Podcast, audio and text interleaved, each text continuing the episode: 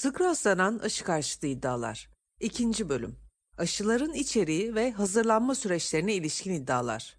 Yazan Işıl Arıcan. 28 Şubat 2019. Seslendiren Gökçe Tuncer.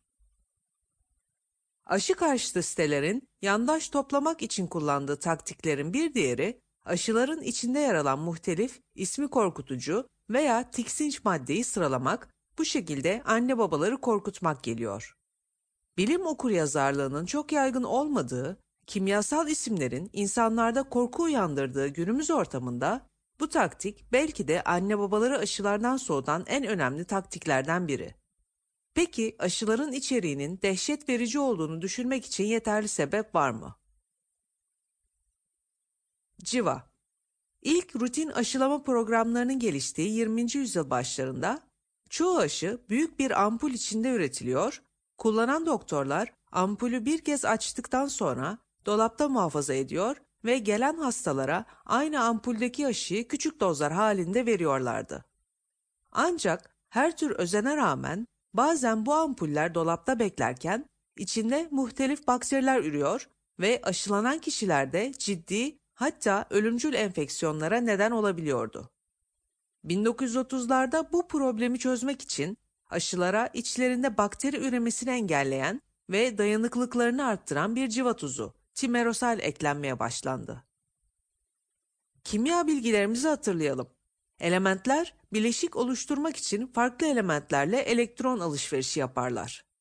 Ortaya çıkan molekül kendisini oluşturan elementlerin özelliklerini kaybederek yeni özellikler taşıyan yeni bir bileşiktir. Örneğin her gün kullandığımız sofra tuzu sodyum ve klor elementlerinden oluşur. Sodyum oldukça yanıcı, patlayıcı bir metal, klor da oldukça zehirli bir gazdır. Ancak bu ikisi birleştiğinde ortaya çıkan sodyum klorür ya da namı diğer sofra tuzu ne yanar, ne patlar ne de zehirli bir gazdır. Aksine hayat için en önemli ve ihtiyacımız olan moleküllerden biridir. Benzer şekilde civa element olarak belirli dozlarda insan fizyolojisi için zehirli olmasına rağmen civa tuzları civadan farklı özellikler gösterirler. Bazıları zehirli, bazıları ise aynı sofra tuzu gibi zehirsizdir. Timerosel bir etil civa bileşeni olup suda eriyebilir özelliğe sahiptir ve vücuda girse de birikmeden kısa zamanda atılır. Binlerce çocuk üzerine yapılan analizler sonrası timerosel maddesinin herhangi bir yan etki yaratmadığı kanıtlanmış olsa da bugün aşı karşıtı lobi tarafından yaratılan baskı ve korku edebiyatı sayesinde bugün grip hariç diğer aşılardan zaten çıkarılmış durumda. Grip aşısının da daha az etkin olan ama timoralsiz bir versiyonu da mevcut. Bugün emzirme çağındaki bebekler anne sütüyle her gün tek bir doz grip aşısından 15 kat fazla civa almalarına rağmen aşılardaki timöreseli çıkarmış olmamızın en büyük ceremesinde gelişmekte olan ve fakir ülkeler çekiyor. Zira bozulmaya dayanıklı tek bir ampulde paketlenen aşılar yerine artık bakteri üreme tehlikesi barındırmayan ampullere bölünmüş, dolayısıyla da daha pahalıya mal olan aşılar kullanmak zorunda kalıyoruz. Aşı karşıtlarının iddiaları sonrasında bu iddiaları sınamak için yapılan ve timerosel maddesinin güvenliğini onaylayan pek çok makale mevcut. Alüminyum Alüminyum tuzları aşılara adjuvan olarak ekleniyor. Adjuvan maddeler daha az aktif antijen kullanarak daha yüksek bağışıklık cevabı oluşturmak için kullanılan maddeler.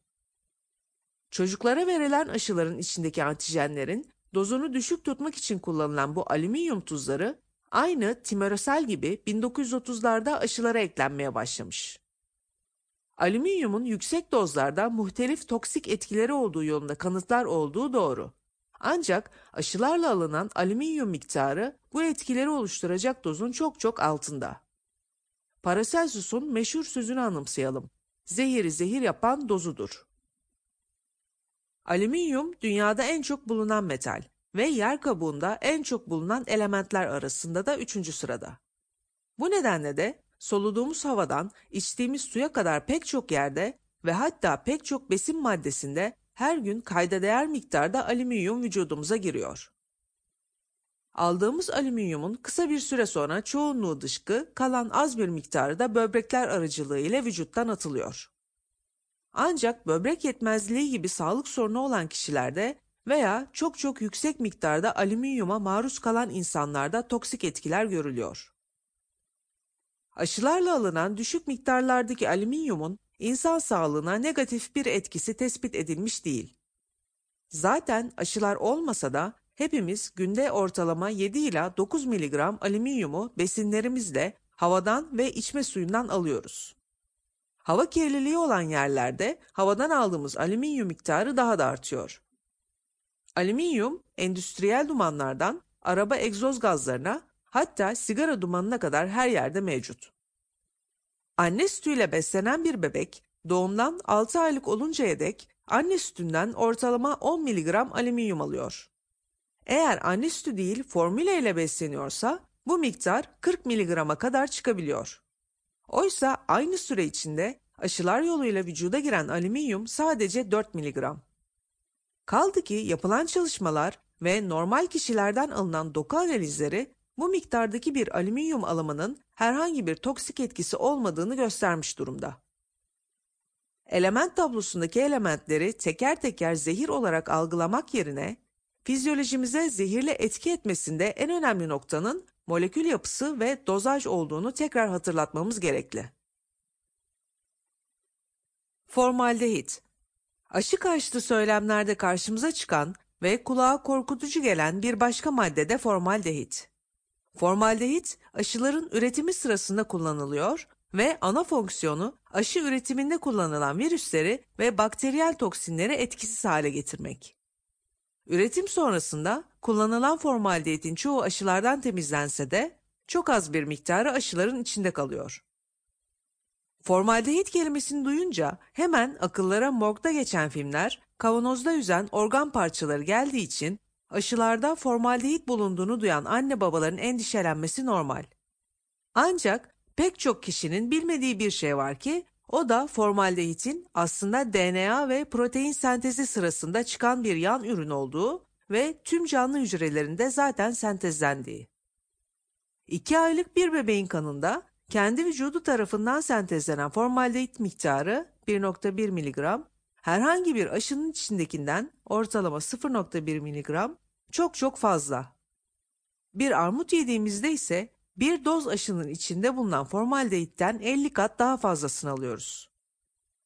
Yapılan çalışmalar aşıların içindeki formaldehit miktarının sağlık açısından bir endişe yaratmayacak miktarlarda olduğunda hemfikir.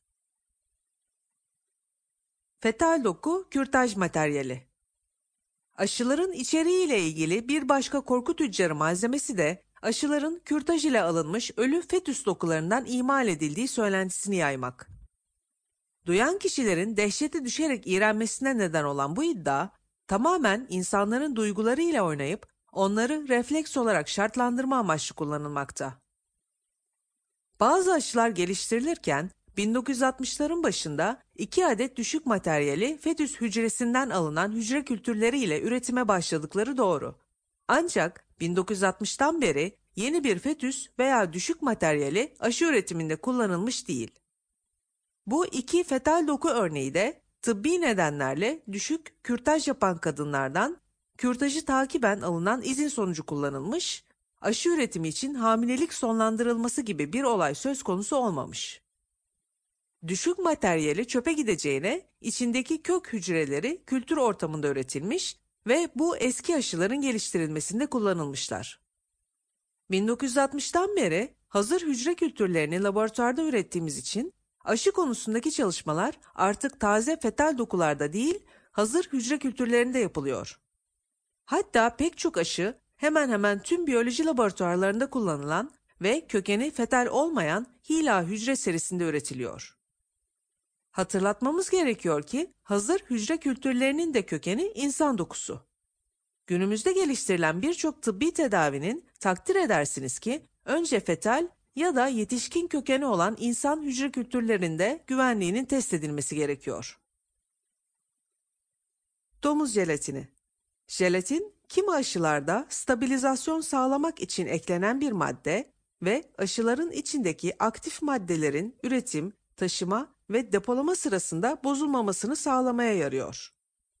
Bu jelatin genelde domuz dokularından üretildiği için özellikle dini sebeplerle aşılanmaya soğuk bakan aileler oldukça fazla sayıda. Öncelikle belirtmek gerekir ki domuz jelatini her aşıda yok, sadece belirli aşılarda var.